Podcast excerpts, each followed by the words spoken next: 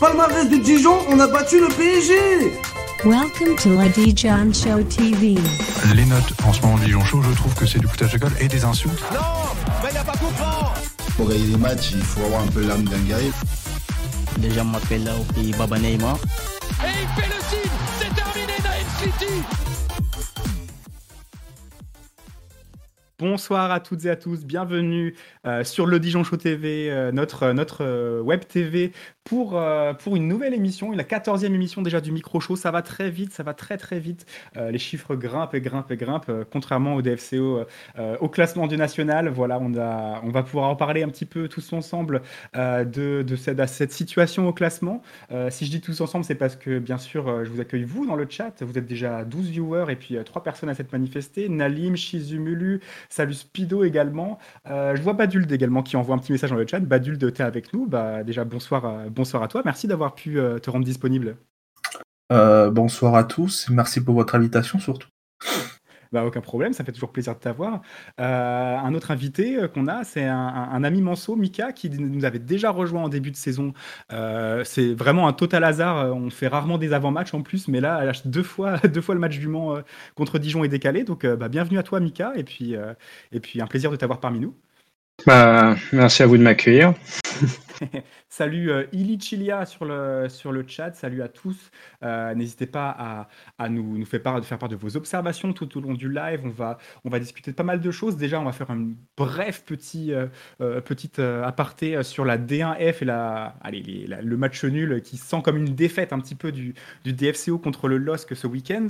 Ensuite, on abordera le mercato, un thème mercato avec notamment des jeunes, notamment des ventes, notamment peut-être voilà une manne assez inattendue, on va dire, comme je l'ai teasé un petit peu sur les réseaux sociaux ce matin, pour le mercato, vraiment un montant très important qui va arriver dans les caisses du DFCO. On va en débattre tous ensemble. Est-ce que vous trouvez que c'est le bon moment? Est-ce que vous trouvez au contraire que ce serait une erreur que de vendre ce joueur? On va en parler tous ensemble, et puis ensuite on évoquera ce match DFCO Le Mans FC. Ce sera en fin d'émission, plutôt sur la deuxième demi-heure. Donc voilà un petit peu pour le programme que je peux vous annoncer, en tout cas que je peux vous dire grâce et seulement grâce à Enguerrand qui gère toute la technique ce soir. Donc soyez gentils, soyez indulgents avec lui. Bonsoir à tous. Heureusement, ça ne reposera pas que sur mes épaules. On compte sur évidemment sur tous ceux qui sont présents ce soir, et puis sur vous tous dans le chat pour réagir, pour commenter avec nous, et puis pour qu'on fasse une émission sympa. Il y a pas mal de thèmes à voir, donc allons-y. T'es modeste, parce que sans toi, il n'y aurait pas d'émission. Hein, donc c'est vraiment très sympa d'avoir considéré aussi. Quand même.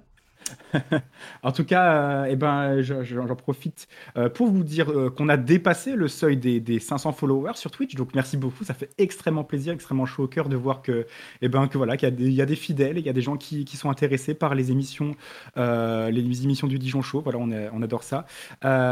19 personnes aujourd'hui en viewer pour l'instant. Bien sûr, ça va grimper évidemment. Mais si jamais vous n'êtes pas follower, n'hésitez pas à follow, et surtout, à vous présenter, à dire un petit peu ce que vous pensez du DFCO en ce moment, et bien sûr interagir dans les différents débats qu'on va lancer. Je te propose de lancer tout de suite, Gus, ce débat D1F. On va peut-être pas faire très long parce que je sais pas combien de gens ont vu ce match de première division féminine. Pour rappel des faits, Dijon a concédé le match nul de partout en fin de rencontre contre le LOSC qui était avant cette rencontre dernier, et je crois que maintenant ils sont avant-derniers, je crois, de D1F. En tout cas, quoi qu'il en soit, c'est que c'est Dijon qui a fait la grosse mauvaise opération, puisque Dijon menait 2-0 à la mi-temps. Alors qu'est-ce qui s'est passé, Gus, sur 2-0 à la mi-temps et après la pause 2-0 à 11 contre 10 avec l'expulsion d'Amandine Henry, en théorie la meilleure joueuse lilloise, quoi. Donc qu'est-ce qui s'est passé? Toi, t'as vu le match en intégralité déjà, ou pas complètement en intégralité, mais je l'ai vu, j'en ai vu pas mal de parties. C'est un des premiers matchs que je voyais de la saison. J'ai pas trop le temps de suivre la D1F cette année, mais c'est vrai que le début de match était vraiment... Alors il y a eu deux... Au tout début, Lille a montré quelques petites choses offensivement, mais très rapidement, le DFCO était quand même largement au-dessus. Et finalement, le score de 2-0 à la pause n'était pas du tout immérité. Hein. C'était assez logique au regard du contenu du match. C'était après cette expulsion d'Amandine Henry plus vers la 55e ou 60e, un truc comme ça. Et à partir de là, c'est assez incompréhensible. C'est vraiment t'as l'équipe qui lâche complètement, qui arrête de jouer, qui se stresse, qui prend des vagues. C'est assez déroutant parce qu'il y a une faillite mentale à partir du moment où Amandine Henry se fait expulser. Et c'est assez incompréhensible. Parfois, ça peut arriver encore quand il y a 0-0 et tout, tu as une équipe qui est réduite à 10. Parfois, tu as l'équipe qui est réduite à 10 qui peut résister, et qui peut, sur un contre en fin de match et tout, faire le hold-up, etc.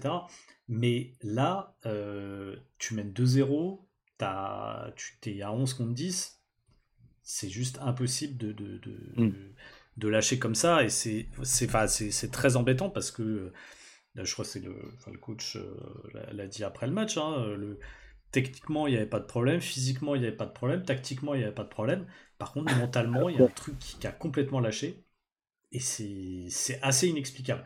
Ça me rappelle un peu, toute proportion gardée, notre match contre Niort la saison dernière, où pareil, je crois, je sais plus c'est quoi le truc, on mène 1-0 à 10 contre 11 et on perd 2-1, c'est ça, un truc comme ça.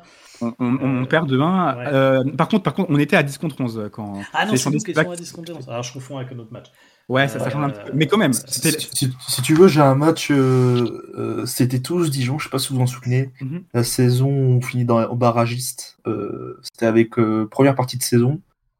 On se déplace à Toulouse, on mène 2-0 et Toulouse était à 10 avec l'expulsion de René, et on se fait égaliser 2-2 avec notamment un retourné de Gradel. Oh oui, Gradel, Max Alain. Ouais. Non, c'est vrai. Ouais. Il y a un autre. C'était contre. Je sais plus. Il y a un match comme ça la saison dernière où on fait un truc dans le même genre. Et ça, c'est chiant parce que c'est un peu inquiétant sur le mental du groupe. Ça c'est vraiment emmerdant ce genre de match.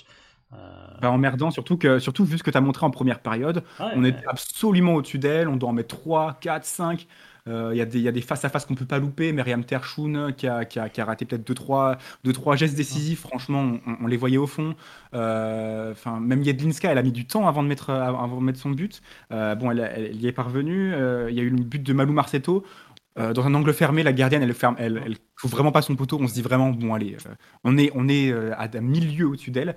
Et en deuxième mi-temps, mais avant l'expulsion, mais même après l'expulsion, on n'a pas vu le jour. Juste le 2-2 est mérité, en fait. Bah, en fait, comme le dit Fabien dans le chat, c'est que c'est pas un problème d'envie ou quoi que ce soit. Alors oui, il y a un problème un peu de réalisme. C'est-à-dire que normalement, on doit être à 3-0 au moins à la mi-temps, mais. À 2-0, tu dois jamais te faire remonter. Et en fait, comme le dit Fabien dans le chat, c'est qu'en fait, ils se sont mis à jouer avec la peur.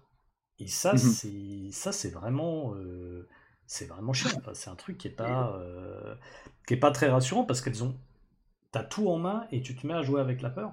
Et en plus, tu fais un scénario comme ça. Après, t'es pris une branlée monumentale au match d'avant. La séquence est vraiment pas bonne, quoi.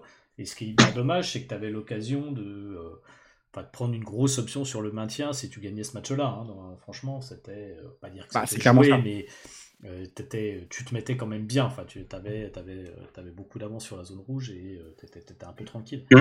Dis-toi que Lille a 7 points. Je vais me permettre juste d'intervenir, parce que vous disiez il y avait une branlée qui était juste avant.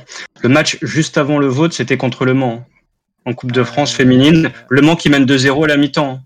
Qui les domine totalement et qui s'effondre. Attends, c'était en Coupe de France, tu dis ? Coupe de France, on mène 2-0 à la mi-temps la semaine dernière. On les domine totalement.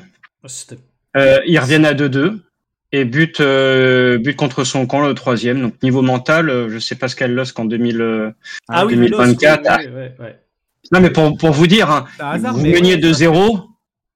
Et c'est quasiment le même scénario, sauf que vous terminez sur un 2-2 et qu'en plus eux prenaient un rouge. Je sais qu'Amandine Henry a crié à la mi-temps quand ils menaient 2-0, mais vous c'est totalement c'est à sa sortie entre guillemets que vous avez commencé à prendre vraiment l'eau.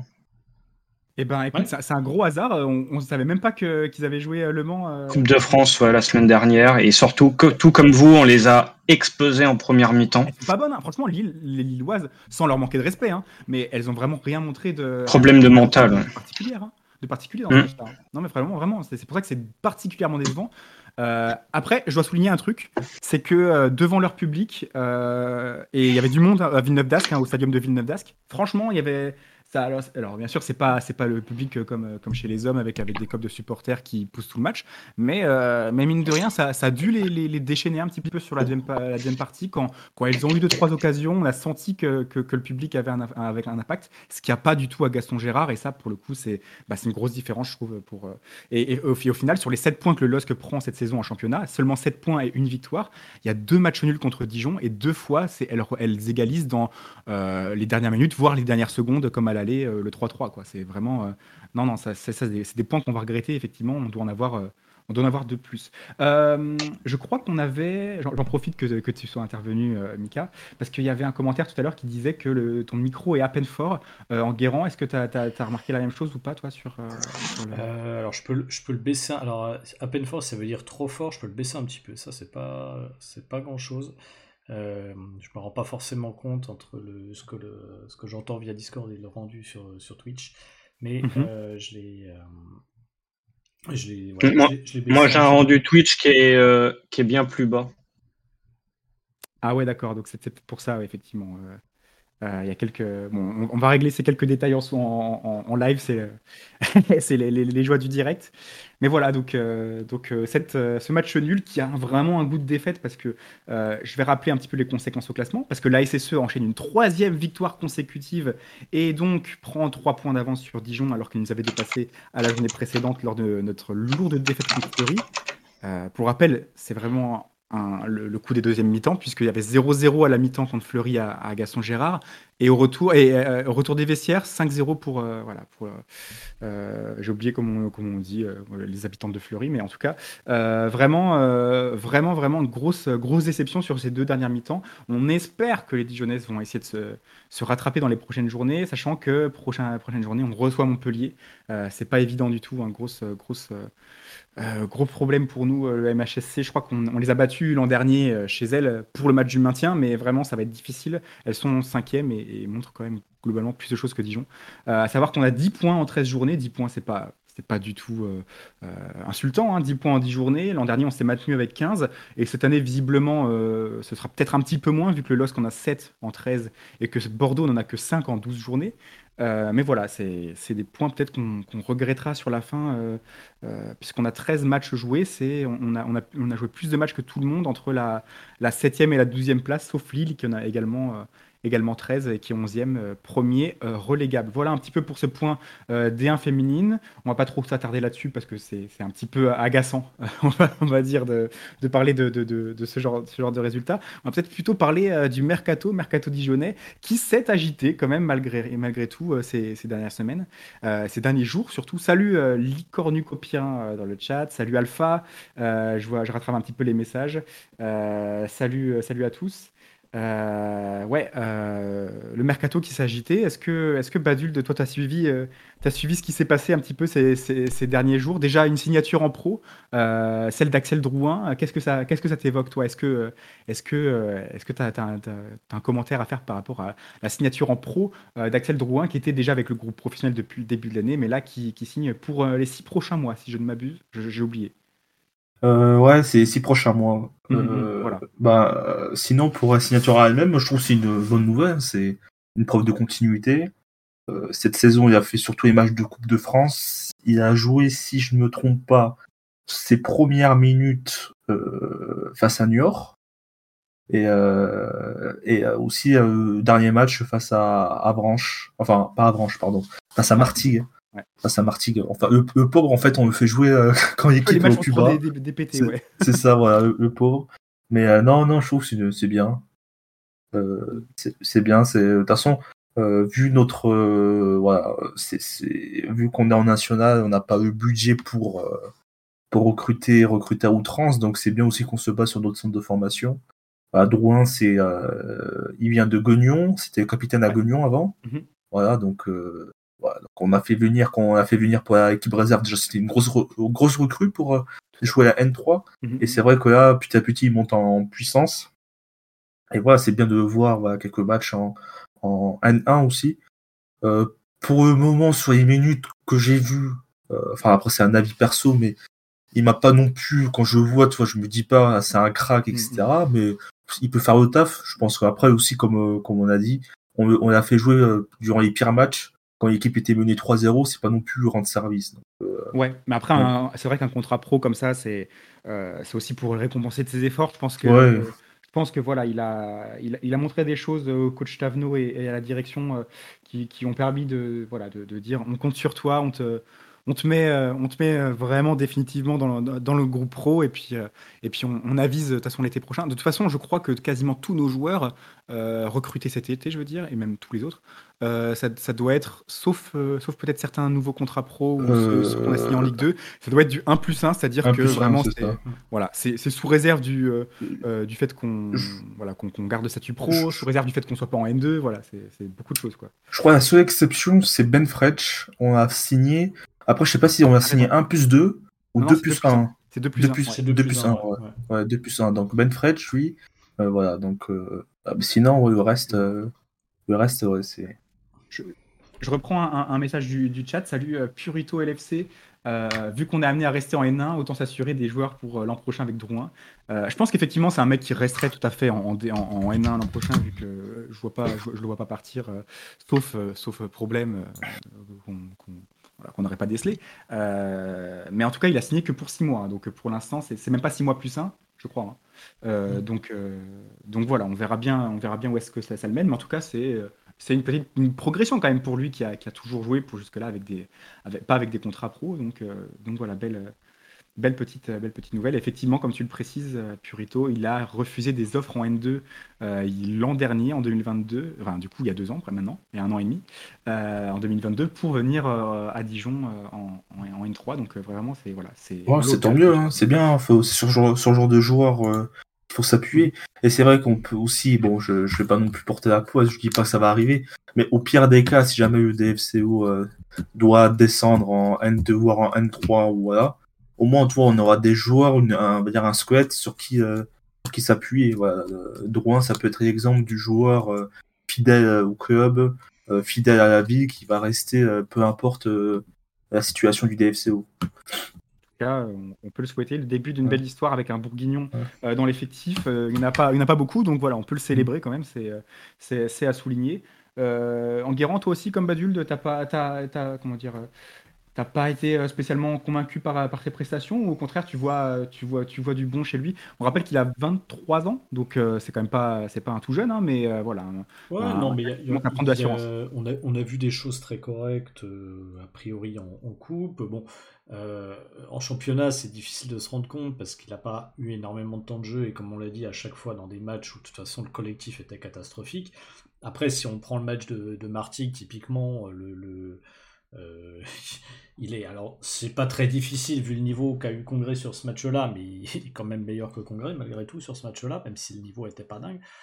Donc voilà, et je pense que surtout au-delà de ce qu'il peut apporter, je pense qu'il a encore besoin de progresser. Je suis pas sûr qu'il soit vraiment encore pleinement au niveau N1 aujourd'hui, mais je trouve qu'en termes de symbole, c'est très bien.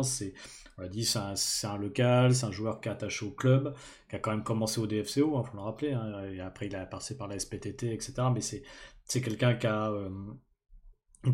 reste attaché à la ville, qui reste attaché au club, qui a une très bonne réputation de bosseur, de très bonne mentalité et tout. Donc je trouve que c'est un bon symbole pour... même pour des jeunes qui sont derrière en N3, en U19, etc. C'est un bon message de voir que ce genre de profil est récompensé. Et puis comme le disait Purito aussi dans le chat, effectivement, c'est dans le cas où on reste on va dire le scénario central, où on reste en N1, bah, c'est sur des mecs comme ça probablement qu'il faut aussi compter pour compléter l'effectif. Donc non, c'est c'est très bien, et je rejoins totalement Spido. Moi aussi j'ai beaucoup plus confiance, même s'il a moins d'expérience en droit qu'en Congré.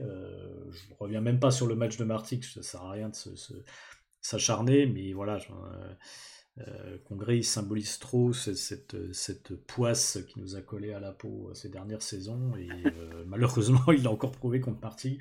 Donc, à la limite, je préfère voir Drouin et qu'il fasse quelques conneries et tout, parce qu'il n'a pas encore l'expérience et peut-être pas encore le niveau, que d'avoir Congré et de le voir finalement. Régresser, malheureusement, qui va faire que décliner. Bah quoi. Oui, et puis qui est en train, malheureusement pour lui, c'est pour ça que j'ai pas envie de m'acharner non plus, mais c'est que je trouve malheureusement pour lui, il est en train de flinguer sa fin de carrière en sortant des prestations comme ça.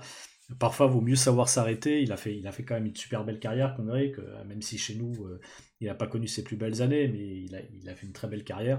Il faudra peut-être mieux s'arrêter avant de terminer avec des trucs indignes. Quoi. Ouais, mais en tout cas, pour Drouin, très bonne nouvelle à tous les niveaux. Donc, belle récompense, beau symbole. Donc, c'est très bien. Beaucoup de messages dans le chat, merci à tous d'interagir.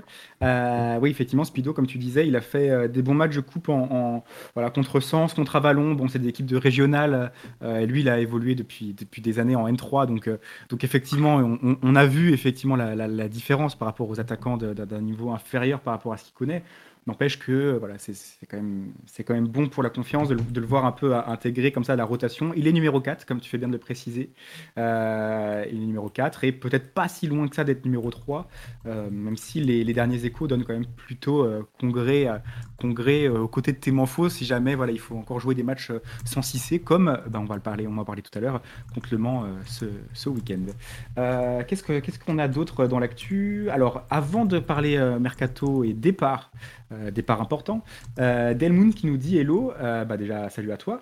Est-ce qu'il y a que toi qui voudrais voir El Kamali avoir une chance dans l'équipe première ? Est-ce que vous voulez répondre, Gus, Baduld ? J'étais en train de répondre par chat, mais effectivement. Je vais faire. Non, mais on l'a longtemps souhaité, tu vois. Je sais qu'en début de saison, même la saison dernière, on se disait tiens, ça serait peut-être pas mal lui donner un peu de temps de jeu et tout. Après, ce que je me dis, parce qu'on a souvent eu des bons échos de ce qu'ils faisaient avec la réserve, ou même à l'entraînement, notamment de ceux qui vont voir régulièrement les entraînements ou la réserve, et je me dis malgré tout que tu vois, Tavenot il donne sa chance aux jeunes ou aux joueurs issus de la réserve, tout, on peut pas dire le contraire, et le fait qu'il n'ait pas eu plus sa chance sous Tavenot que sous d'autres, ça dit peut-être quelque chose aussi de son niveau réel ou de son potentiel réel. Je pense que si vraiment il montrait des choses ultra convaincantes, je doute que Tavenot s'en passerait complètement. Tout. Donc peut-être qu'on imagine plus meilleur potentiellement qu'il n'est en réalité. Alors même si le seul bémol que je mettrais à ça, c'est qu'il est aussi dans un secteur de jeu où on a trop de joueurs. C'est ce que dit Spido, ouais, c'est un peu bloqué à son poste, on a trop de joueurs à ce poste-là, donc c'est sûr que c'est à moins qu'ils sortent des séries d'entraînement et de marche avec la N3 de taré, c'est difficile de sortir peut-être un Chour, un Ben Fredj, un Nassi, un Soumaré pour le mettre lui peut-être, mais voilà, je me dis aussi que si vraiment il était incroyable, peut-être que Tavenot lui donnerait quand même sa chance. On a vu Tavenot donner de la chance à des joueurs jeunes, des joueurs dont on ne savait pas du tout s'ils avaient le niveau, comme Zakaria Harris par exemple, comme Drouin, parce que ça fait un peu plus longtemps. Comme Moko aussi. Voilà, les Moko, les Chaïd évidemment, qui n'avaient pas joué un seul match de championnat avant cette saison. Donc effectivement, c'est comment dire, c'est si El Kamali, je sais pas comment on dit, avait comment dire le niveau pour passer devant justement dans ce secteur très très chargé, ça aurait été peut-être évident un peu plus tôt, mais même s'il a montré quand même de belles choses en amical, donc franchement faut pas penser non plus qu'il est loin de ce niveau-là. S'il est pro et s'il a joué autant pendant les matchs amicaux, peut-être aussi qu'il y a une raison et qu'il montrait de belles choses. Donc, à voir. En tout cas, on lui souhaite quand même de réussir à l'avenir et on espère qu'on en verra un petit peu plus. Je crois qu'on a un invité un peu particulier qui est arrivé dans le chat. avec le pseudo Jules Staff. Donc, je sais pas du tout si c'est toi, si c'est toi qu'on va parler, mais effectivement, bienvenue à toi, première intervention dans le chat. N'hésite pas à nous follow si c'est la première fois. Et on va parler effectivement du probable transfert de Stawiecki. Je crois qu'on dit comme ça, Stawiecki. Je sais pas trop prononcer les noms polonais, je fais de mon mieux quand même. Mais... C'est quand même toi le plus proche de prononciation des noms d'Europe de l'Est pourtant. Hein, donc, c'est bien toi. Et c'est bien toi. Ravi de t'avoir, Jules. Ravi de t'avoir, Jules. Est-ce qu'on prononce bien Stawiecki, c'est ça? Un truc comme ça? Ou alors tu prononces à française Stawiecki? Bref, on t'embête avec ça. Bref, la grosse nouvelle, c'est que un probable départ à Monaco pour notre jeune gardien international avec les équipes de France U17, si je ne me trompe pas. Voilà, c'est un truc qui avait été révélé par Loïc Tandy de l'Équipe. On rend à César ce qu'il y a à César. Et qui a été confirmé par le Bien Public récemment, en tout cas dans un article, Stawiecki, pour la prononciation. Merci beaucoup, Jules. Déjà, félicitations à toi pour ce joli parcours déjà avec le DFCO, et puis pour avoir été repéré par un aussi gros club. Non, mais sérieux, je suis un peu décontenancé parce que je m'attendais pas à te voir comme ça. On allait parler un petit peu librement de toi, du fait que tu faisais tes premiers pas en National 3, si je ne m'abuse, cette saison. Tu as joué 3-4 rencontres. Voilà. Un peu plus, ouais, un peu plus. En plus de groupe, en groupe oui, mais en nombre de matchs joués. Ah ouais, peut-être. En tête. Et écoute, Jules va me corriger si jamais je me suis planté. Mais voilà, un départ un peu prématuré peut-être. On est un petit peu étonné de voir un club. C'est 5 matchs joués, voilà, exactement. Très bien, Enguerrand, t'étais bien plus au fait que moi. Mais ouais, on est un petit peu étonné de voir un départ si tôt. Et en même temps, on savait qu'il y avait des clubs qui étaient intéressés, qui rôdaient autour. Forcément, quand une équipe pro descend en N1 et qu'il y a des joueurs prometteurs comme ça qui commencent à sortir du centre de formation, il y a tout de suite des clubs qui en profitent, et ils ont raison de le faire, surtout que Loïc Tanzi parle de 1,5 million d'euros, bonus compris. Est-ce qu'on peut cracher dessus, les gars, Baduld, Enguerrand, même Mika, hein, je veux dire, n'importe quel joueur, tu vas nous le dire toi-même, mais un joueur de N1 qui part pour 1,5 million, ça arrive jamais, mais alors un joueur qui a jamais joué en N1 et qui a fait que quelques matchs en N3, même, malgré un potentiel énorme, admettons, pour 1,5 million, pour un club comme nous, ça se prend tous les jours, quoi. Les gars, on peut pas... Ah, totalement pour vous. Hein. Ah ouais, surtout vu l'âge. Ouais, oui, c'est ça. Et puis voilà, faut pas oublier aussi que, même si évidemment ça peut être frustrant, on se dit, si c'est un joueur qui avait un tel potentiel, il aurait pu nous faire énormément de bien dans les saisons qui viennent et tout, mais on peut pas reprocher non plus à un jeune qui a cette opportunité-là de vouloir aller dans un aussi gros club, surtout quand nous, on est en N1, on serait encore en Ligue 1, la question se poserait peut-être différemment. Là, aujourd'hui, on est en N1, la saison se passe pas trop mal, mais rien ne dit qu'on arrivera à remonter en Ligue 2 dès cette saison, ou même après, donc le choix est totalement logique. D'un point de vue financier, évidemment, 1,5 million, c'est hyper, c'est une très belle somme. Et puis moi j'y croyais pas, hein. Franchement, quand vous me le disiez sur la conversation privée, vous me disiez 1,5 million, je faisais déconner, je m'attendais à 100 000, tu vois, je m'attendais à 100 000, 200 000. Il faut pas oublier que c'est tout ce qu'on souhaite d'ailleurs à Jules, hein, c'est que dans le cas où il explose vraiment, et grâce à Monaco, et où il monte beaucoup plus haut, et où il est par exemple transféré de Monaco dans un autre club pour une somme nettement supérieure, le DFCO touchera également des indemnités au titre de la formation, hein, et parfois c'est peut être des sommes très très importantes qui font du bien des clubs. Alors, rappelez-vous ce qui s'est passé pour Bordeaux avec Tchouaméni, si je dis pas de bêtises. C'est Tchouaméni, je sais plus. Mais enfin, quand il y a des gros transferts comme ça, après les clubs formateurs peuvent aussi toucher des sommes importantes, et parfois c'est des bols d'air un peu inattendus pour les finances d'un club. Donc voilà, tout cumulé, évidemment que quand tu as des joueurs qui appréhendent ce potentiel-là pour qu'ils soient repérés par des aussi gros clubs, tu as envie de les garder, mais à tous les niveaux, voilà, c'est une très bonne nouvelle pour Jules, c'est aussi pour le DFCO financièrement, et puis voilà, On peut pas s'opposer à un truc comme ça.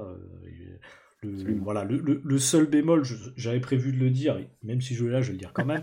Le seul bémol, pour moi, c'est plus Monaco eux-mêmes. Alors que Monaco, c'est génial en termes de structure, en termes d'aura, en termes de tout ce qu'on veut. Ça, c'est clair que pour progresser, c'est un environnement de... C'est Thomas qui est pas là, mais qui nous en parlait en bien parce qu'il avait visité les infrastructures. C'est pas du très haut niveau, c'est une politique des champions de très très loin. Quoi. C'est vraiment top. En revanche, ils n'ont pas historiquement toujours été fantastiques parfois dans la gestion des jeunes. On l'a vu avec certains qui sont passés chez nous, Arthur Zagré ou d'autres. Ça n'a pas toujours été les meilleurs pour gérer la carrière de certains jeunes, donc c'est juste le petit bémol que je mettrais sur Monaco, mais bon, voilà, c'est un tout petit bémol par rapport à l'opportunité que ça représente. Tu as totalement raison, ils ont tendance à les empiler, les joueurs à Monaco. C'est un peu le seul bémol que j'ai, parce que c'est... Alors peut-être qu'après ça c'était vrai il y a quelques saisons, peut-être que leur politique a un peu changé, mais c'est vrai qu'ils ont un peu ce défaut-là.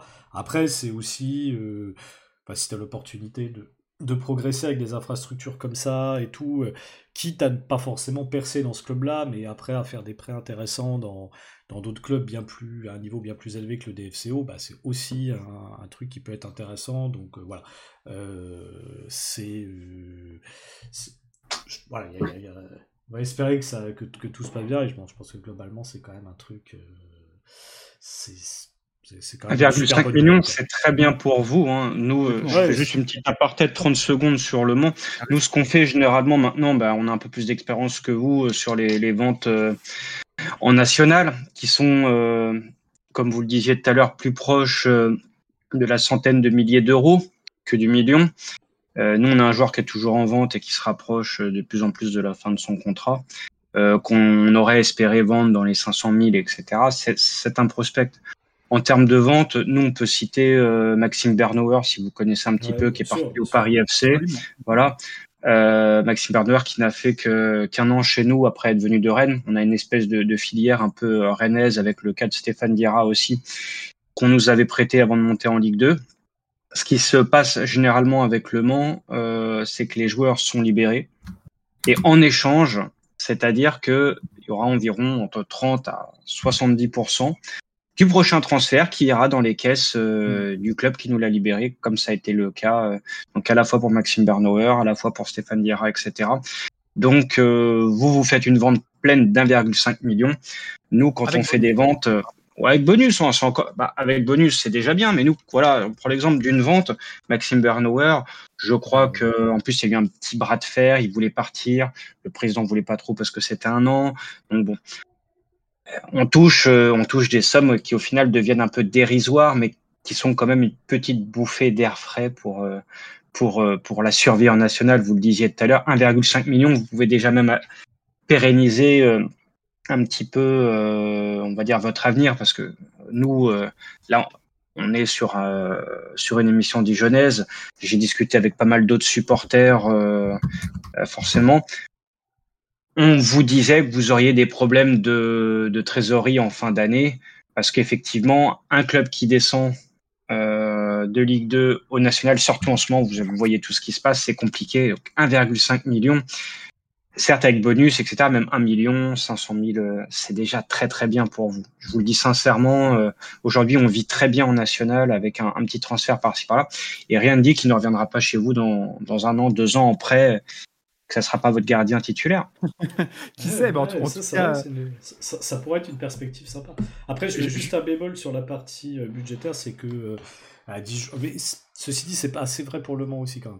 Mais Dijon, il y a des coûts de fonctionnement et de structure qui sont importants. Donc, et puis, on sait aussi que c'est une indemnité. En plus, là, c'est avec des bonus, c'est jamais versé en une fois. Hein, donc, ça n'empêchera pas qu'on puisse avoir des petits problèmes de trésorerie en fin de saison selon ce qui se passe au cours de la saison. Mais c'est effectivement, dans tous les cas, c'est quand même un truc assez incroyable. Et puis, c'est aussi, c'est un dernier truc, et je te relaisse la parole, Julien, mais c'est quelque part ça valide un peu tout le travail qui a été fait au niveau du centre de formation du DFCO depuis quelques années.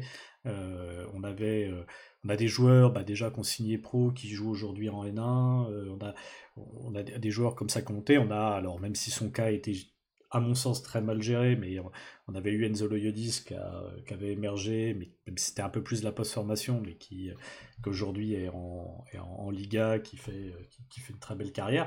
Mais voilà, on a là maintenant, c'est ça aussi. Je pense qu'on de toute façon on n'avait jamais eu un joueur si jeune encore au centre de formation qui soit repéré par un aussi gros club. Donc ça valide aussi le travail qui est fait au niveau de la formation au DFCO. De ce côté-là, c'est quand même hyper positif. Tout à fait. À titre d'info, vous en aurez un en face de vous demain. Oui, c'est vrai. Boussaïd. Erwan. Et Boussaïd, évidemment. Ouais. Boussaïd aussi, oui, tout à fait. Après, je ne sais plus s'il est passé par la formation ou par la N3 juste en post-formation. Mais oui, Erwan Atfou, effectivement, qui sera effectivement dans titulaire. Les cages du Mans, titulaire. Donc, ça fait plaisir, effectivement. J'en profite qu'on ait Jules quand même sous la main, si tu es toujours là, je l'espère. Est-ce que tu peux nous écrire dans le chat quel projet exactement Monaco t'as vendu pour t'attirer ? Qu'est-ce qui s'est passé exactement ? Et bon, j'imagine que voilà, pour toi c'est évidemment une grosse progression. J'imagine que t'as peut-être visité t'as visité peut-être les infrastructures, peut-être que t'as vu tout ça. Ça va être la première fois que tu quittes Dijon. Je crois que t'es né à Dijon, ou en tout cas t'as grandi à Dijon, autour de Dijon. Voilà, ça va être ton premier départ, peut-être aussi loin en centre. Bon, c'est peut-être un départ aussi c'est ce que tous les jeunes de ton âge et prometteurs font en général dans le football. Donc il y a rien d'exceptionnel. Mais vas-y, raconte-nous un petit peu, voilà, toute cette sphère un petit peu, voilà, autour de ce départ. Comment est-ce que tu Dijonais pur, voilà, effectivement, t'étais né à Dijon, effectivement. Donc c'est une raison de plus en plus qui nous brise un peu le cœur. On aurait bien aimé te voir faire tes premiers matchs au DFCO avec les pros, mais ben voilà, on va pas non plus refaire l'histoire. Mais voilà, n'hésite pas à nous expliquer pendant qu'on parle un petit peu de ton cas, comment est-ce que Monaco a pu te convaincre ? Est-ce qu'il y avait d'autres clubs qui étaient intéressés ? On va en parler peut-être un petit peu. Notamment, j'ai vu un message dans le chat, Ryan Messi, qui apparemment aurait été pisté par le RC Lens. Pas étonnant du tout. Des gros clubs en Ligue 1, on nous en parlait, et peut-être même à l'étranger, qui seraient intéressés par Ryan Messi, qui fait aussi l'équipe de France avec toi, on le sait. Donc ouais, la formation dijonnaise a de beaux jours devant elle. Baduld, on t'a pas trop entendu. Pour toi, c'était une déception ou une bonne nouvelle, au contraire, de voir cette info mercato sortir comme ça, un peu au milieu de nulle part. On s'y attendait pas forcément, voir un club dégainer, et surtout dégainer autant. Tu nous dis Ryan Messi, très bon joueur, on n'en doute pas. Et d'ailleurs, c'est dommage qu'il soit blessé. Très dommage qu'il soit blessé, parce que Benoît Tavenot comptait l'intégrer au groupe professionnel dès lundi dernier et peut-être le faire ses débuts en pro, on sait qui sait, contre Le Mans cette semaine, mais malheureusement blessé à l'épaule, si je ne m'abuse, et absent pour 4 à 6 semaines. Et puis ensuite il y aura les compétitions avec l'équipe de France.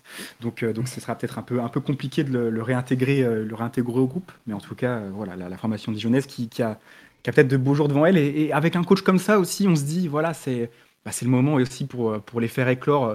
Bon, à 16 ans, c'est un peu tôt, peut-être pour la N1, mais je ne sais pas ce que tu en penses, Jules, hein. Peut-être que tu te sens à l'aise et déjà prêt pour jouer en N1, mais voilà. J'ai vu en tout cas des gens, Badul, dire sur Twitter que voilà, fallait pas le laisser partir, on aurait dû compter sur lui pour l'an prochain, après le départ de Risser. Bon, j'ai dit ça ? Non, pas toi. Des gens dire ça, et toi, qu'est-ce que tu as à répondre à ça, à ce genre de, de critiques et tout ça? Par rapport, en fait, la réaction est assez mitigée, quoi, parce que je me dis, c'est vrai que c'est dommage que des joueurs qu'on n'a pas vus avec notre maillot, avec l'équipe A, qui partent, voilà, c'est un peu décevant, c'est une petite déception. Après, franchement, pour le montant. Voilà, ça, je pense que tout le monde le sait. La situation du DFCO financièrement, c'est pas terrible. Ouais, le DFCO, financièrement, c'est un club de Ligue 2, et, un club de Ligue 2 de haut de tableau aussi. En termes de dépenses, pas en termes d'entrée d'argent, ouais. Ouais, mais en termes de budget, c'est un club de Ligue 2 de haut de tableau normalement. Et là, on se retrouve en national et on n'est même pas sûr de monter. Donc ouais, au bout d'un moment, tu es obligé de faire des sacrifices. Brian Soumaré, sa vente était prévue. Été dernier, je pense que le fait que Brian Soumaré reste, ça a déjà un peu contrarié le club.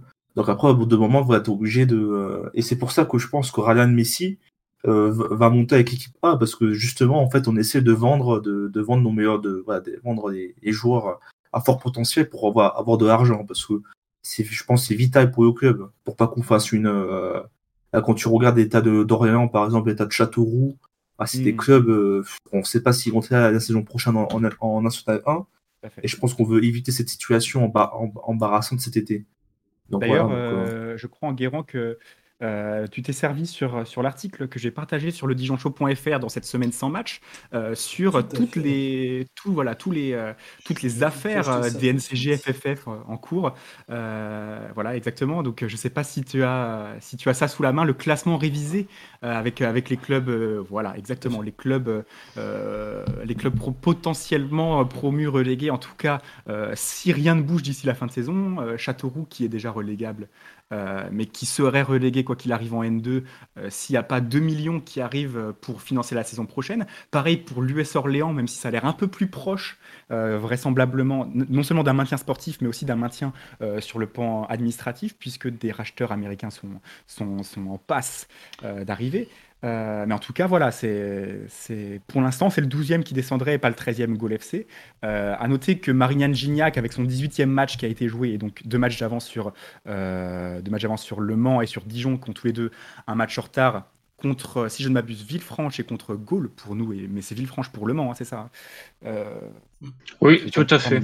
Voilà, exactement, parce que la FFF a donné officiellement à rejouer, en tout cas la commission d'appel, supérieure d'appel de la FFF, c'est très compliqué, a donné effectivement à rejouer les 3 matchs du FC Villefranche, Villefranche avait gagné 7 points.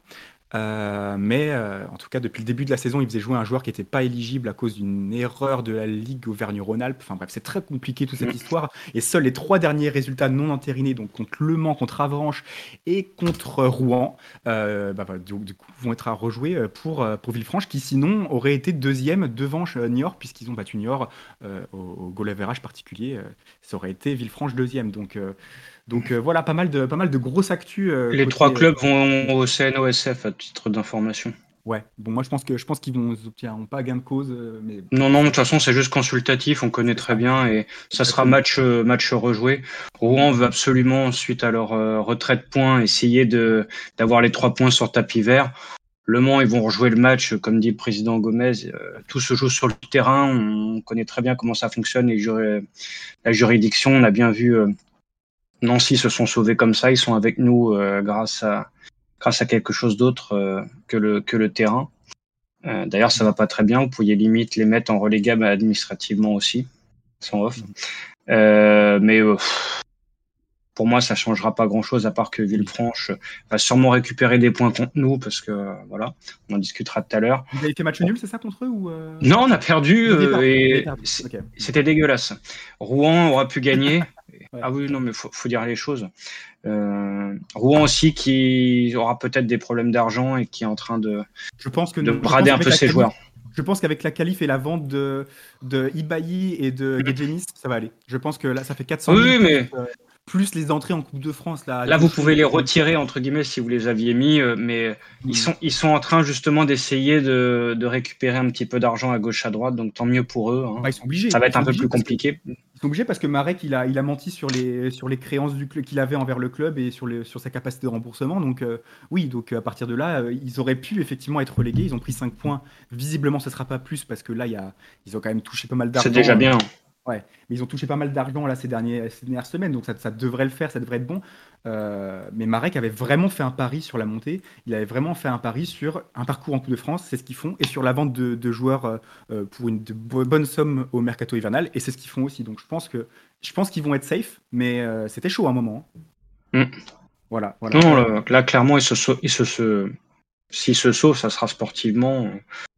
Et après, administrativement, ça passera parce qu'ils se font de l'argent. Là-dessus, il n'y a pas de souci. Je me fais plus de soucis pour Nancy, qui fait un all-in au niveau de sa masse salariale.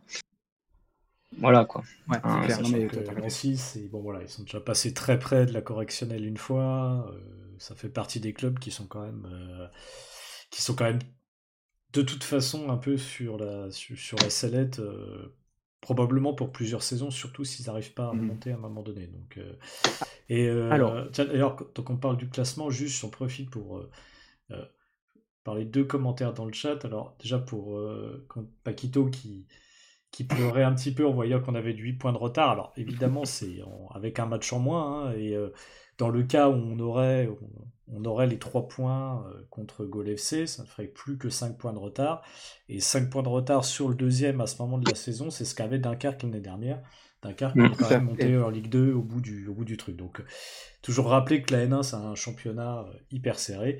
Et du coup, pour rebondir sur le commentaire de Jules, qui dit ce match super important demain, évidemment, et on voit très bien au niveau du classement d'ailleurs que pour les deux équipes, ça va être un match hyper important parce que celle qui perd va commencer à peut-être regarder un peu plus vers le bas que vers le haut, et c'est pourtant deux équipes qui, ça va peut-être être le moment d'ouvrir le chapitre, mais deux équipes qui, au début de saison, quand on regardait, avaient fait des mercatos intéressants, faisaient partie des prétendants naturels à la montée, puis qui finalement font des saisons un peu similaires et un peu en dents de scie.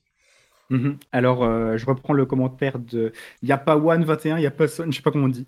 Bref, il faut faire un 6/6, mettre le Goal FC à 8 points. Déjà on met Goal à 8 points si on les bat chez eux et que du coup il trébuche sur cette 17e journée, ça pourrait le faire effectivement, mais surtout avec une victoire, il y a beaucoup de clubs qui sont déjà à 17 matchs, faut le voir, hein. Là les Sochaux, Martigues, Niort, c'est un peu les principaux rivaux pour la montée actuellement, ils sont déjà à 17 matchs, donc en fait si tu bats Le Mans et si tu bats Gaulle, déjà tu prends 5 points sur tout le monde parce que c'était le match de retard, et surtout on ne sait pas si, si la 18e journée, la 18e journée de Martigues, Chamois et Sochaux, ça va aussi vite gagner. Donc là, on peut revenir à 5, on est au moins à 5 points si tu prends les 6/6 cette semaine, mais on peut être à moins, on peut être à 2 dans l'idéal. C'est là qu'on voit à quel point le championnat peut aller hyper vite sur, c'est un truc de barge, hein. Sur pas grand-chose. Donc, là, on est vraiment dans la situation de bascule, hein. Si on le fait du bon côté, on recommencera à regarder bien bien vers le haut. Si on le fait du mauvais côté, on va commencer à flipper un peu. Ça va très vite, la nationale. On a bien vu avec... là, c'était Villefranche il y a 2 ans, qui était relégable, je crois, à mi-saison, et qui joue le barrage de montée. Et encore, il n'y avait pas les 6 descentes à l'époque, hein, il n'y en avait que 4. Hein. Non. Ouais. Ils étaient 12 derniers, hein, déjà. Hein, donc, je ne sais pas... Peut-être que vous êtes plus rapide que moi en termes de clics, mais combien avait de points Villefranche à ce stade de la compétition et combien ils en ont eu en fin de saison? Vous voyez un petit peu ce qu'il faudrait en fin de saison, malgré que maintenant, je pense que le Red Star va bien décoller. Mais la deuxième place, elle est, je pense, éligible de Marignane Gignac, pour tout le monde. Hein. Ouais, même Marignane, ils peuvent en rêver. Oui. C'est ça qui est fou. Hein. Bon, je pense pas parce que y a quand même une équipe qui est moins forte que toutes celles qui sont devant. Il faudrait dépasser tout le monde. Il faudrait que toutes les autres s'effondrent un petit peu une à une. Mais c'est vrai que Marignane peut décemment y croire, quoi. C'est même Orléans, franchement, quand on voit comment ils jouaient. Changement de coach avant Mokedem et après Mokedem, c'est le jour et la nuit. Enfin, franchement, c'est très important ça. C'est un faiseur de miracles en national.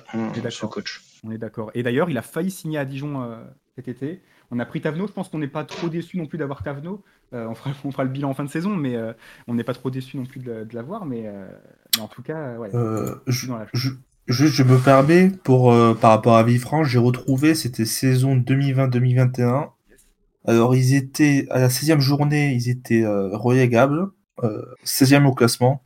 Mm-hmm. Puis après, à partir de la 16e journée, ils ont monté, et ils ont fini 3e à la 34e journée. Ouais, c'est sur la dernière que ça se joue. Ils ont enchaîné les victoires et les matchs nuls, seulement une défaite de la 16e à la 34e journée, et après il ne reste que des victoires et des matchs nuls. Donc, effectivement, donc ça peut aller super vite. Et voilà, et là c'est... Tu disais c'était quelle saison, juste 2020-2021 ? Je crois qu'ils ont fait 21-22, tout pareil. Hein. Ah ouais ? Ah ouais, bah, peut-être. Ah ouais, 21-22, ils finissent sur 5 victoires. Ouais. Pas regarder, mais je crois que c'est cette saison-là qui... Quand ils perdent en barrage contre QRM, c'est ça ? Ils gagnent le premier, ils sont tout contents, et après le deuxième, ils se font exploser.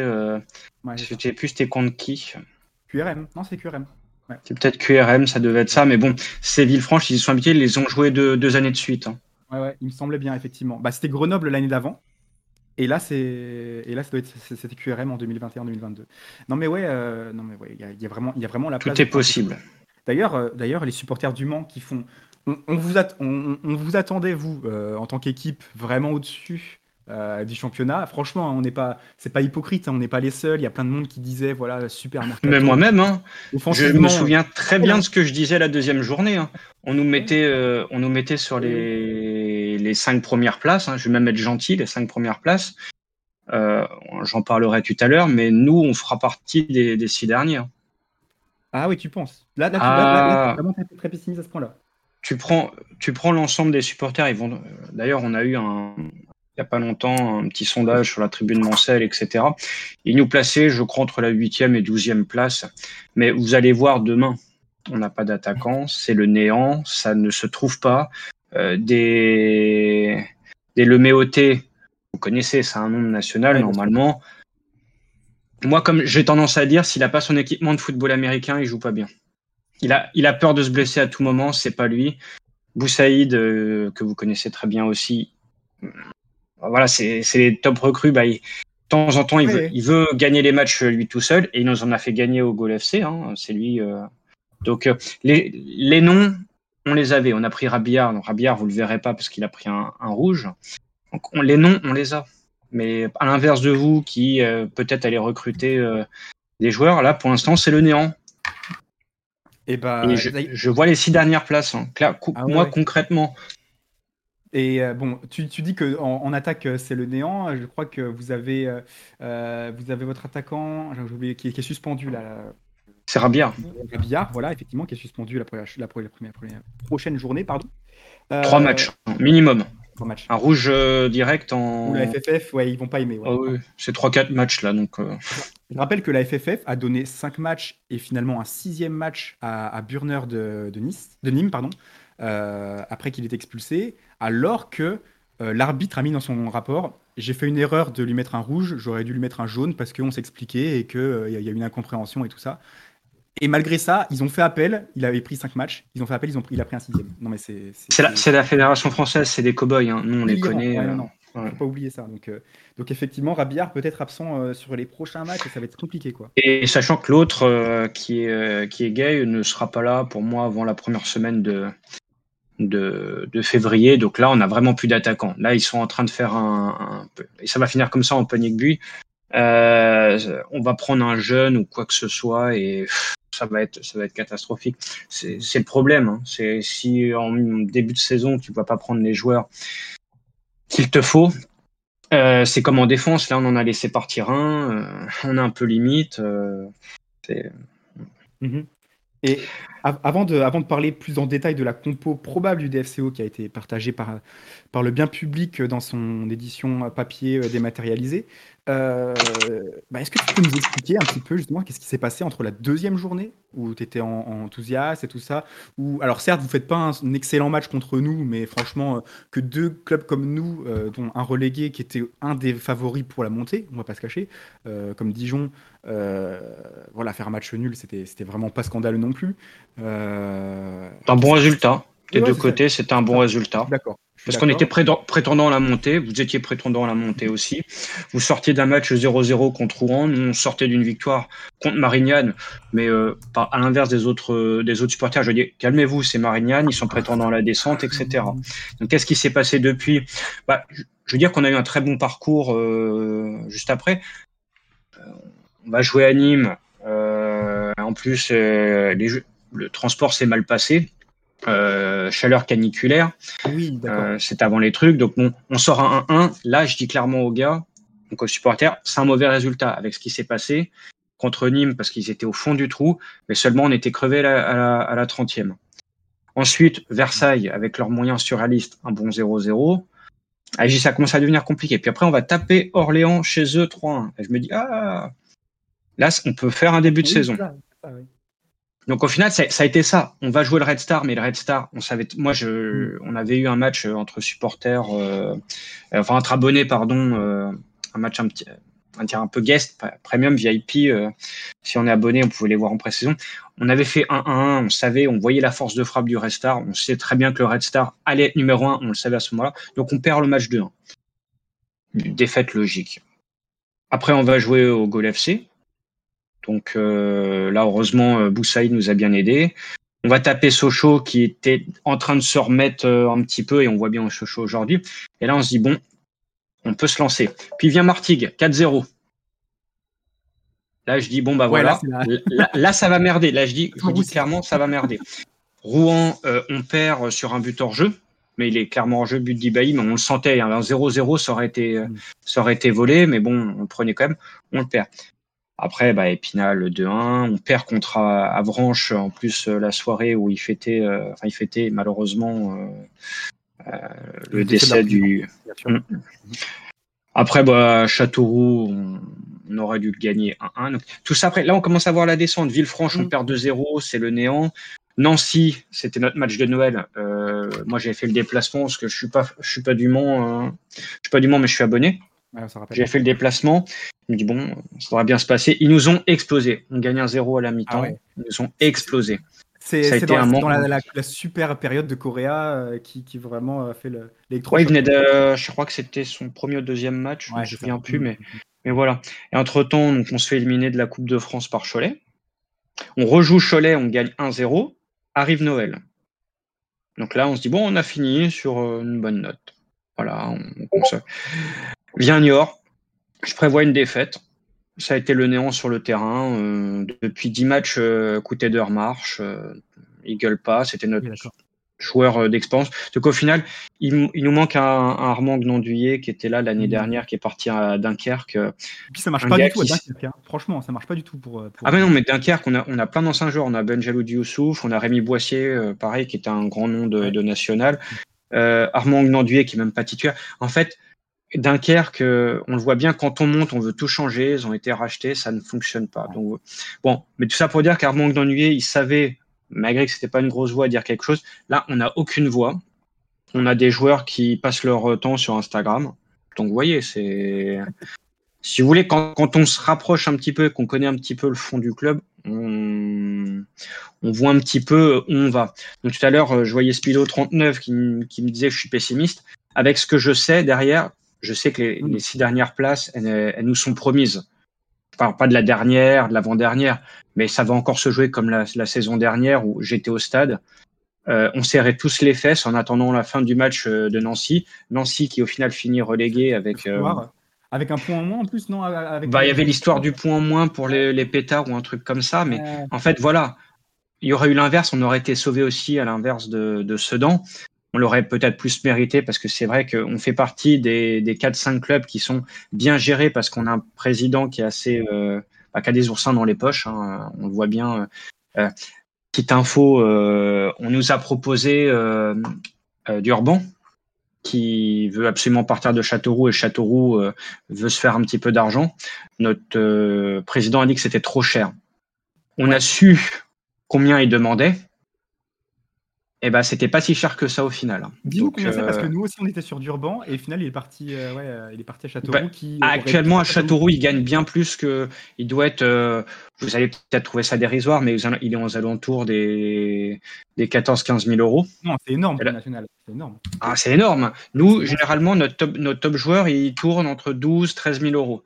Vous prenez l'exemple d'un Fed El Koumisti. L'année dernière, on avait aligné 14 000 par mois. Mais attention, il sortait, il était meilleur joueur de national. Hein. Donc là, on se dit, c'est pas officiel. Après, on sait ce qui s'est passé. Les promesses non tenues. Chris qui ne connaît qu'un schéma de jeu, qui est une fraude, il faut le dire concrètement. Là, au final, il demande, parce qu'il veut vraiment être exfiltré, il demande 7 000 à 8 000. Ah oui, c'est ça. Et du coup, il retourne à Concarneau. Ah, il veut retourner dans un club où ça joue. Notre coach a dit, c'est trop cher. Il est, je crois, 6-7 buts. 6-7 buts, c'est limite le double de tous nos joueurs. Donc il y a un moment, donc voilà, donc vous voyez, on nous propose des profils quand même d'expérience. Alors après, Durban, il faut faire attention, c'est un ancien Lavallois, il y a la rivalité, il y a des supporters qui ne le veulent pas. A priori, c'est pas ça dans le vestiaire, même pour vous, hein, je dis, il peut, moi je pense qu'il n'y aurait pas de problème, mais il peut mettre un vestiaire un peu sans dessus-dessous. Mais voilà, c'est ce qui a été dit dans la cellule de recrutement, parce que je pense que suite à la défaite 2-0 contre Niort, le fait qu'on n'ait plus d'attaquants, que Rabillard, ça va être 3, 4, 5 matchs. Ouais. Ah bah, c'est revenu. Ah, et au final, on a une cellule sportive avec Olivier Thomas qui est assez prudente, qui va aussi faire beaucoup de copinage. On peut se retrouver dans des cas où des joueurs qui, même s'ils ont des caractères assez spéciaux, qui pourraient nous faire du bien, bah, on va dire niette, on va passer à côté. Et voilà, on va se retrouver dans des cas où vous verrez demain peut-être un petit jeune sur le banc de touche, voire même peut-être titulaire. Alors là, donc on se retrouve quand même dans des situations qui sont assez ubuesques, avec Le Mans qui est prétendant à la montée, qui on se retrouve, on était à la deuxième journée quand on s'était fait notre première émission ensemble. Là, on se retrouve à la mi-championnat. Ouais, bah, on était en début de saison où vous et nous, on se regardait en disant bon bah voilà, on est des prétendants à la montée. Là, je pense que vous dites est-ce qu'il est encore possible de monter? Vous en discutiez un petit peu avant. Vous, il est encore possible de monter, nous aussi. Mais attention, qu'est-ce qui s'est passé entre la deuxième et l'actuelle journée? Vous, je pense que malgré que vous êtes sur 2-3 défaites, vous pouvez quand même faire quelque chose. Nous, avec ce qui est montré sur le terrain, si on gagne contre vous demain, par miracle, ça sera un hold-up, un vieux 1-0, mais sincèrement, ça n'arrivera pas avec notre défense. C'est le fait qu'on joue à domicile, moi, qui me rend un peu confiant pour cette rencontre, parce qu'il nous manque du monde aussi. Côté Dijon, il nous manque des joueurs assez importants, notamment Souleymane Cissé en défense, qui est vraiment s'imposait là, sur le deuxième quart du championnat, on va dire, avant la trêve. Bah d'ailleurs, on va parler un petit peu du 11 prévu. Enguerrand, est-ce que tu l'as sous les yeux pour nous le citer? Alors, je l'avais pas sous les yeux, mais je vais le retrouver tout de suite. Et donc, on a déjà en défense. Alors, il y a un truc que j'ai pas suivi. Peut-être que dans le chat, vous aurez la réponse ou même les autres en live. Mais moi, j'ai pas du tout suivi ça. C'est où est Zoran Moko? Peut-être qu'il est suspendu pour accumulation de jaune. Mais... Non. Il a été mis hors du groupe. Moi, je pense que c'est un choix plutôt logique par rapport à sa dernière performance. Il n'a pas été bon. Il n'a pas été bon. Il n'est pas dans le groupe du tout, Baduld? Non, pas dans le groupe, ouais, choix du coach. Donc, honnêtement, Moko, c'est notre titulaire à droite au début de la saison. Titulaire de fortune, mais titulaire quand même. Vas-y, juste vite fait après.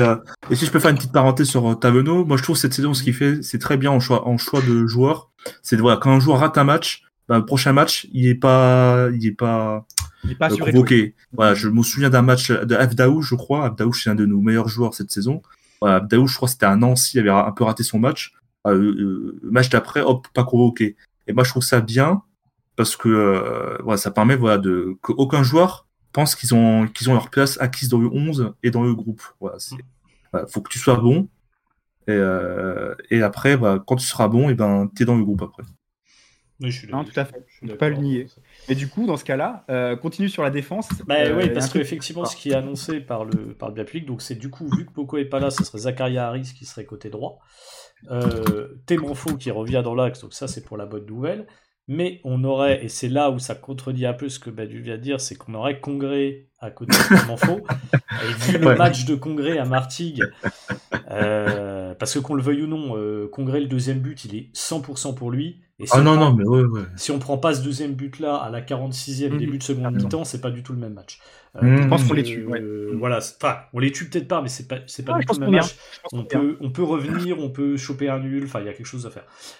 Donc, s'il est titulaire là pour le coup, je serais assez surpris. Même s'il y a peut-être la notion d'expérience, etc. Mais je serais assez surpris. Côté gauche, il n'y a pas de surprise, hein. Makotungu qui serait reconduit, donc là du classique. Dans l'axe, tant que je retrouve dans le pardon Milieu de terrain, marié Chaïd. Alors Chaïd aussi, pareil, potentiellement petite surprise parce que très mauvais match contre Martigues. Chaïd, alors personne très convaincant au milieu, mais Chaïd pas bon du tout contre Martigues. Soumaré qui serait en pointe haute de cette espèce de milieu à 3. Daouche à gauche, là, il n'y a pas de surprise. Iria à droite. Et Chour qui serait titularisé en avant-centre. Ça peut être intéressant. Pourquoi pas ? En tout cas, ça sera toujours mieux que Nassi qui n'a rien à faire au poste d'avant-centre. Nassi, je comprends pas pourquoi Tavenot s'entête avec Nassi en pointe. Parce que vraiment, je trouve que vraiment Nassi, c'est pas son poste en pointe. C'est pas. Je suis d'accord. En tout cas, pas tout seul. Peut-être si tu le faisais jouer à côté d'un Mendes sur un truc comme ça, tu vois, peut-être. Dans un système à deux pointes. Mais dans un système à une pointe, jamais de la vie. Mais le gros souci, c'est sa finition, quoi. Il n'y a pas la finition d'un attaquant. C'est, mais même là, en allié qui peut créer de la différence. C'est tout, quand il est tout seul, en fait, on n'a plus de présence quand il est tout seul dans l'axe. Ouais, c'est ça, il sert à rien quand on joue à 10, c'est sûr.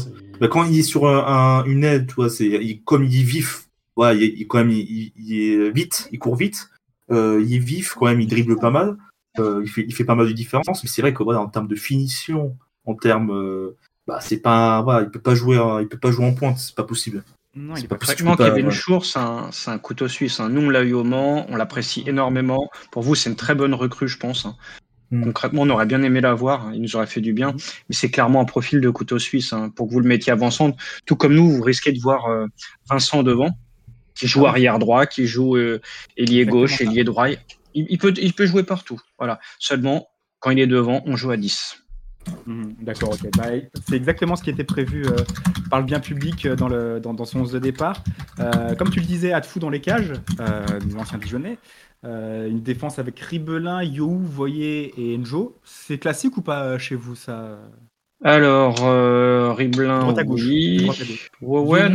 Ribelin, oui. Voyer, oui. Donc, et après, Enjo qui a totalement poussé Hugo Vergas-Rios hors du groupe. D'accord, oui, c'est pour l'instant, rien de particulier. Au milieu de terrain, Kouarchi-Coutadeur, je crois que c'est normal aussi. Oui, parce que Coutadeur est indéboulonnable. Il pourrait tuer la femme du coach, il serait quand même sur le terrain. Ouais, je comprends. On en a eu par le passé, des mecs comme ça. On en a toujours, Congré. La saison dernière, c'était un peu ça quand même. Non, t'abuses. Ouais, ah oui, l'an dernier, tu veux dire. Il y a des saisons dernières. Non, cette saison, t'es Manfo et Cissé qui ont mis. Mais la saison dernière, Congré, c'était un peu ça. T'avais Thune aussi, Thune sous Bombardaf. C'était. Mais on a le cas aussi d'Harold de Voyer, nous, on l'appelle le diesel. C'est-à-dire qu'il démarre ses matchs à la 30e. Bon, au moins, il démarre son match. Nous, on a des joueurs, ils démarrent jamais, tu vois. C'est la voiture en panne. Sur les 30 premières, il est là avec son téléphone en train de se prendre en photo. D'accord. Ça va être un boulevard pour vous. Et alors, la ligne de juste après, ça... C'est Kola, Leméoté, Boussaïd. Bon, Leméoté, Boussaïd, vous savez, et Kola. Ouais, Kola, c'est pas trop mal, mais après, il y a des chances peut-être d'avoir Zahid Amir potentiellement à la place, qui est un petit jeune, qui est le remplaçant de Makan Eko que vous ne verrez plus au Mans, et clairement en vente, et puis qui a insulté tout le monde la saison dernière, donc pour ça, vous le voyez pas. Mais ça sera sûrement Kola. Cette saison en championnat. Là, non du tout.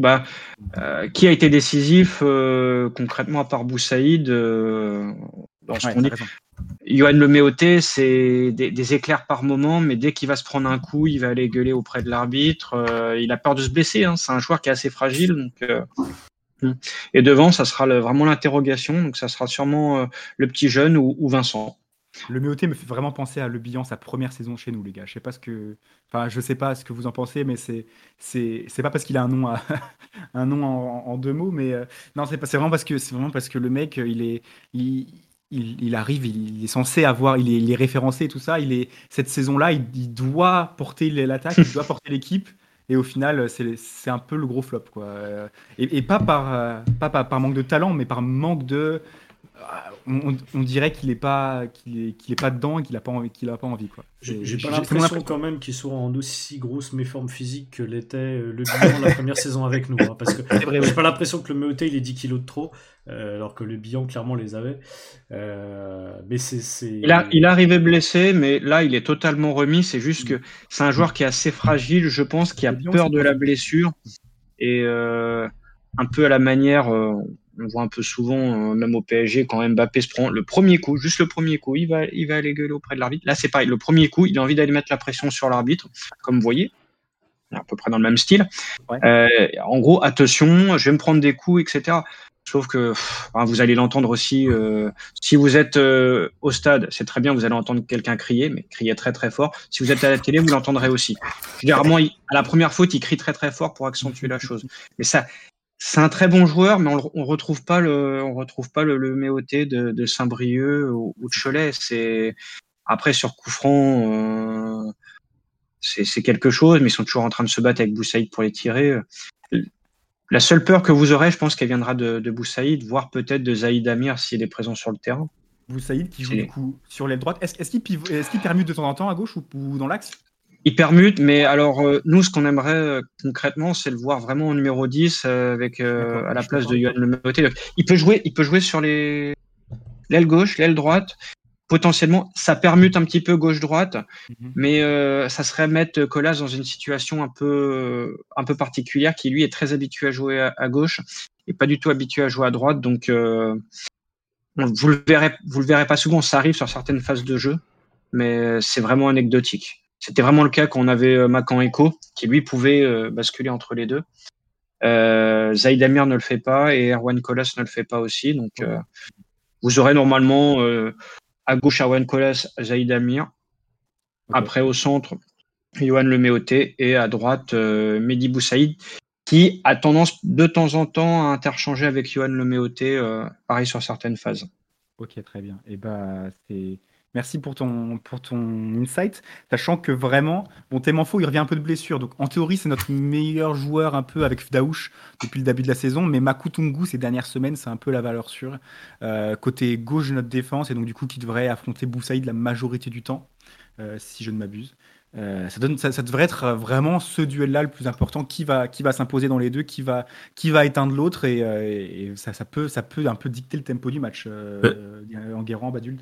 Bah, en vrai, ouais. Attends, vas-y, je te laisse parler. Non, vas-y. Ouais, non, je suis d'accord. Enfin, c'est de toute façon. Avec d'autant plus que. Faut regarder, mais je pense que du coup, si c'est Congré, ce sera Congré qui sera axe gauche. Donc, oui. Cette partie-là du terrain, c'est. C'est-à-dire, c'est la clé. À la fois, voilà. Ouais, ça, je pense que ça va être la clé. Ouais, tout à fait. Pour nous, ça sera notre côté droit qui sera, on va dire, entre guillemets, le plus dangereux, parce qu'il y a quand même une association naturelle qui se fait entre Anthony Riblin et Boussaïd. Ils se connaissent très bien, ils interchangent. Quand Riblin monte pour faire un centre, Boussaïd est généralement un petit peu en arrière. Donc, vous n'allez pas normalement rencontrer de difficultés sur notre côté gauche, à mesure où Lilian Njo est un arrière latéral qui monte quand même... mais qui a encore beaucoup de lacunes défensives. Donc, je pense que ça sera ce côté-là où votre côté droit nous fera mal, en l'occurrence. On a tendance à un peu trop monter. Ouais, mais là, c'est ce que tu nous dis. Il y a Njo qui monte un peu trop. Physiquement, il est comment ? Est-ce qu'il s'impose dans les duels aériens, au sol ? Est-ce qu'il... Je vais essayer de résumer, pas par un mot, mais par une phrase assez simple. Il fait ce qu'il peut. Derrière, on a Hugo Vargas Rios qui a été nommé top joueur il y a 3 saisons maintenant, pardon, avec Saint-Brieuc, qui avait un profil plutôt pour jouer dans une défense à 3 ou à 5, qui est monté assez. On n'a pas eu beaucoup de références de ce côté-là, même durant les 7-8 dernières années. Donc, Lilian Njo a été recruté pour vraiment, à la base, concurrencer Hugo Vargas Rios. Et au final, sur ses premiers matchs, il avait un problème vraiment de mindset. Il ne savait pas vraiment comment se positionner par rapport aux adversaires. Les consignes, c'était de monter. Alors, il a beaucoup plus de carburant que Hugo Vargas Rios. Il peut redescendre. Mais il ne peut pas compenser des montées de You ou de Voyer tout seul. Généralement, c'est comme ça qu'on se prend les buts. Hein. Ça fait 7-8 ans que c'est la même chose. En Ligue 2, on se prenait les mêmes buts. On a des centraux qui avancent trop. Et derrière, on va avoir Riblin et Riblin et Enjo qui ont tendance à essayer de repiquer pour aller mettre leur corps en opposition sur les attaquants adverses. Peut-être vous demain, parce qu'on se prendra un but, je pense, pareil. En tout cas, ce que je disais, c'est vraiment, ça va être le duel avec Kyrie, là, Baduld, qui va être intéressant à suivre aussi.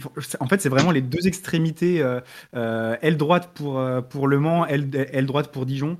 Je pense que ça va être là vraiment que ça va jouer, je pense. En vrai, moi, honnêtement, je ne vais pas m'attarder individuellement sur des joueurs, mais surtout collectivement, j'ai envie de voir vraiment une équipe qui se liquifie pas quand il y a de l'enjeu, tu vois. Parce que c'est vrai que j'ai été vraiment déçu des derniers matchs, hein, que ce soit face à QRM en Coupe de France, où franchement, on aurait pu faire mieux. Voilà, parce que même si QRM, c'est une Ligue 2, quand tu regardes leur saison, on aurait pu faire la deuxième mi-temps nous laisse un peu un goût amer. Face à Sochaux, on se prend 3-0, et face à Martigues pareil, donc je pense vraiment que cette équipe doit montrer qu'elle est capable de faire des choses, quoi, de pouvoir jouer au haut de tableau, et pour cela ce genre de match collectivement montrer plus. Après bien sûr Irié, etc., je vais être attentif. Irié, Avdaouche, je suis. Il déçoit rarement, mais Irié. On attend qu'il fasse mieux que contre Martigues quand même, parce qu'il a un peu déçu. Ouais, Avdaouche, c'est sûr, mais bon, même quand il est décevant, c'est lui je crois le but de Anchobi quand même, il fait quelque chose, il fait une belle remise, il me semble. Mm-hmm. Même si le but d'Anchobi est beau, mais au départ, c'est lui qui fait l'appel, et c'est lui qui fait la belle remise pour Anchobi. Donc même quand il fait des matchs un peu décevants en dessous, c'est toujours lui qui fait la différence. Donc c'est vrai que lui, quand même, Avdaouche, cette saison quand même, il fait sa saison. Mais j'en attends plus collectivement de d'autres joueurs mariés, Chaïd, qui doit trouver défensivement. Makotungo, lui, il déçoit rarement aussi, donc lui, ça va. Mais au Congré, s'il est titulaire demain, j'attends rien de lui. Mais c'est vrai que collectivement, j'ai vraiment envie de voir une équipe du DFCO qui montre qu'elle veut jouer au haut de tableau. Et pour jouer au haut de tableau, c'est pas quelque chose qu'on obtient par rapport au statut. C'est pas parce qu'on a eu DFCO qu'on va jouer au haut de tableau.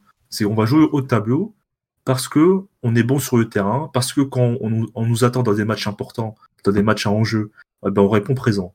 Voilà. Donc c'est pour ça que malgré ce que dit le supporter du Mans, Mika, je peux comprendre ton pessimisme, mais c'est vrai que moi aussi je suis pessimiste par rapport au DFCO, parce que cette saison on a perdu à domicile contre Cholet. Quand tu regardes le classement de Cholet, c'est une catastrophe. Voilà, donc on est vraiment capable de tout. On est vraiment capable demain de se liquifier, de perdre 1-0 sur une occasion du Mans, sur corner ou je sais pas quoi, et après d'être incapable de marquer pendant 90 minutes.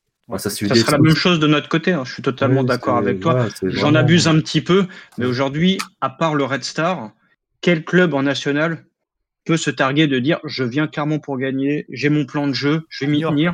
Et à la fin… Niort et Sochaux, ils m'ont impressionné. Ouais, de mon côté. Niort, ils peuvent passer au travers, mais ça peut passer. Mais pour moi, il n'y a que le Red Star qui vient. S'ils perdent, c'est une anomalie. Mais ils viennent avec un plan de jeu, et à la fin du match, le plan de jeu a été respecté. S'ils perdent, ça sera avec ce plan de jeu-là. Nous, je pense, on prévoit quelque chose, et puis encore une fois, 5, 10e, 20e, 30e minute, ça se liquifie des deux côtés. C'est ce que je vois aussi de votre côté. Par contre, vous avez des solutions offensives. Vous avez beaucoup plus d'individualité, on va dire, technique, pouvant faire la différence. Nous, on nous a dit qu'on en avait. Romain Molina a dit quelque chose comme qui est assez important sur notre équipe, c'est-à-dire qu'on a pris beaucoup de créateurs, mais zéro finisseur. C'est typiquement Le Mans, c'est-à-dire qu'on va avoir des joueurs pour faire des gris-gris, Le Méoté, Boussaïd, etc. On n'aura aucun finisseur. Vous avez quand même des profils, je repense encore au match aller, qui s'entendent et qui peuvent finir. Ce n'est pas notre cas. Par contre, par rapport à ça, je suis pas vraiment d'accord qu'on ait des finisseurs. Je trouve qu'au contraire, on n'a pas de finisseurs. On n'a pas de. Normalement, ça aurait dû être un Joseph Mendes, par exemple. Il est tout le temps blessé, lui. mais on a malheureusement c'est vrai qu'il a joué au Mans aussi. Il y a longtemps. Mais voilà, Ben Fredj aurait dû aussi être notre finisseur parce qu'il a fait une saison à une dizaine de buts la saison dernière avec le puits de. Mais vraiment, ouais, on n'a pas de finisseur. On a vraiment on a des matchs où on peut jouer à 90 minutes sans marquer. Moi, avis extérieur de supporters, forcément Manso, mais supporters extérieurs, moi je vois effectivement Ben Fredj par rapport à sa saison dernière, pour moi, qui est un finisseur. Peut-être que vous n'avez pas le même, comme nous on a Rabillard. Et après, vous avez Daouche, qui pareil, la saison dernière, pour moi, n'est pas un 100% finisseur, mais qui est capable de finir ses actions. Et on l'a bien vu, de toute façon, il me semble, au match aller, les deux ensemble, on a vu ce que ça a donné. C'est ce qui a permis, de votre côté, de tout enflammer. Ouais, c'est ça. De voir qu'ils déjà s'entendaient bien journée 2. Ouais, exactement, ça je suis d'accord, ouais, c'est sûr. Ou, mais nous, on n'a aucun profil comme ça. Vous pouvez avoir Boussaïd qui va porter le ballon du milieu de terrain jusqu'à votre but et marquer, mais il n'y aura pas deux joueurs qui vont se faire des passes ou quoi que ce soit. Donc, le créateur qui finit, il finit parce qu'effectivement, le Goal FC, c'était pas extra, mais ça a été des buts comme ça. Pour moi, vous avez un meilleur type de profil que nous devons. D'accord. Donc, ça vous permet d'être plus... Taouche, qu'on a vu chez vous et qui a notamment provoqué le penalty et donc le but de l'égalisation, c'est ce qu'on veut voir plus souvent. Moi, je trouve que ces deux joueurs-là, ils peuvent s'entendre super bien.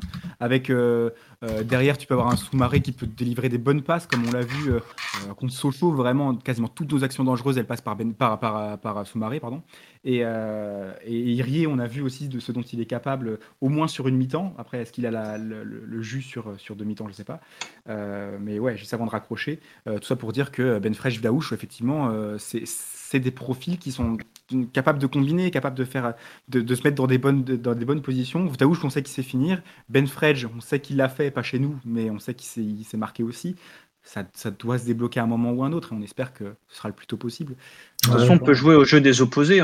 Concrètement, moi, je vais vous dire ce qui me fait peur. Vous allez me dire ce qui vous fait peur aussi. Moi, chez vous, c'est ce type de joueur-là qui me fait peur. Je sais que ça va basculer, ça peut basculer on va dire, à n'importe quel moment. Daouche, Ben Fredj, Irié, pour moi, à tout moment, vous pouvez marquer. Je pense que de votre côté, si vous avez peur d'un de nos joueurs, à part Boussaïd, peut-être, allez, je vais m'avancer. Ça va être tranquille pour vous. D'accord. Eh ben, écoute, c'est bien noté. Tu parles de... On parle un petit peu de pronos, là, je vois dans le chat. Merci pour cette promotion du 0-0, nous dit Kickoff tout à l'heure. Non, on va quand même aller voir des... Vous, allez, dans le chat, et puis vous trois, là, qu'est-ce que vous pensez pour demain et puis, comment dire en faire trop, puisque je pense qu'on va raccrocher d'ici 2-3 minutes. Mais Mika, t'en penses quoi, toi On attaque directement par moi. Non, moi, 3-1. 3-1 pour toi ? Pour Dijon. Pour Dijon, d'accord, ok. 3-1 pour Dijon. Il y avait aussi un ami à toi, fan du Mans, dans le chat, Stifleur. Stifleur, il va dire que c'est une défaite. Il va dire défaite aussi. 0-0 ou 1-1, nous dit Spido. Purge dans le froid, on va dormir. Très bien. Dieu de BSP, je connais. On est d'accord. Il dit 3-0 pour Dijon, 2-0 pour Dijon, nous dit Jules. Yapawan, 3-1 pour Dijon. Baduld, t'en penses quoi ? Moi, je vois bien un match nu 1-1. Voilà, je vois bien un match nu assez serré, ouais. C'est vrai que je ne vois pas vraiment faire un grand match demain. Je ne suis pas vraiment optimiste. Après, et puis la pelouse, j'espère me tromper. Vous pouvez être au fond de la piscine, nous, on est dans les fondations. 2-0 pour Dijon, nous dit Stifleur, effectivement. Paquito nous dit 1-0. 3-1 pour Chizumulu. Il y a quand même des gens optimistes pour le DFCO, là, dis donc. 0-0 qui arrive d'après Tadriel. Et toi, Enguerrand ? Allez, je vais dire 2-1. Je pense qu'on a une petite chance de gagner, mais je sens qu'on va au moins prendre un but sur une cagade de Congré, donc 2-1. Et ben moi, je vous dis 4-2, parce que je pense que ça va être un scénario à la Avranches, un petit peu, un peu débridé, avec une victoire de Dijon à la clé, je l'espère, à domicile. Voilà, c'est un petit peu de quoi passer une bonne soirée en ce lundi soir. Et on rappelle, nique la FFF et Canal+, pour programmer les matchs. Exactement. À 18h. Déjà le lundi, ça pue, mais 18h15, c'est... Non, tu mets au moins 21h. C'est au-delà des mots. Mais fais au moins une fleur pour le mettre à 20h30 ou 21h. Mais... Surtout que les clubs gagnent 0. Ils gagnent 0 à jouer le lundi. Bah oui, non, bien sûr, c'est ça. Non, mais c'est aberrant. Bref, je pense qu'on a fait le tour. Merci les gars. On avait prévu 1h, on en fait 1h25. Merci à tous d'avoir été présents dans le chat. Merci à Jules aussi d'avoir fait son apparition. Voilà, bon courage à toi dans tes prochains challenges. On va prendre de tes nouvelles très rapidement, bien sûr. Et puis voilà, merci à tous d'avoir animé l'émission et Enguerrand d'avoir géré la technique. Je vous souhaite de passer une agréable soirée. Peut-être pas c'est la grosse info aussi, peut-être pas de panique live pour le 31 janvier. Malheureusement, on va en reparler sur les réseaux sociaux. Ça dépendra vraiment des rumeurs. Est-ce qu'il y a des joueurs qui sont susceptibles de partir ou non, ou c'est vraiment le flou? Si c'est vraiment le flou, peut-être pas parler 3 heures de mercato alors qu'il n'y aurait aucune arrivée et peut-être très potentiellement aucun départ. On vous redit tout ça, on vous tient au courant. Et en attendant, je vous souhaite de passer un agréable dimanche soir. Salut tout le monde et que le meilleur gagne demain. Ouais. Bonne fin de saison à vous. Bonne fin de saison. Merci.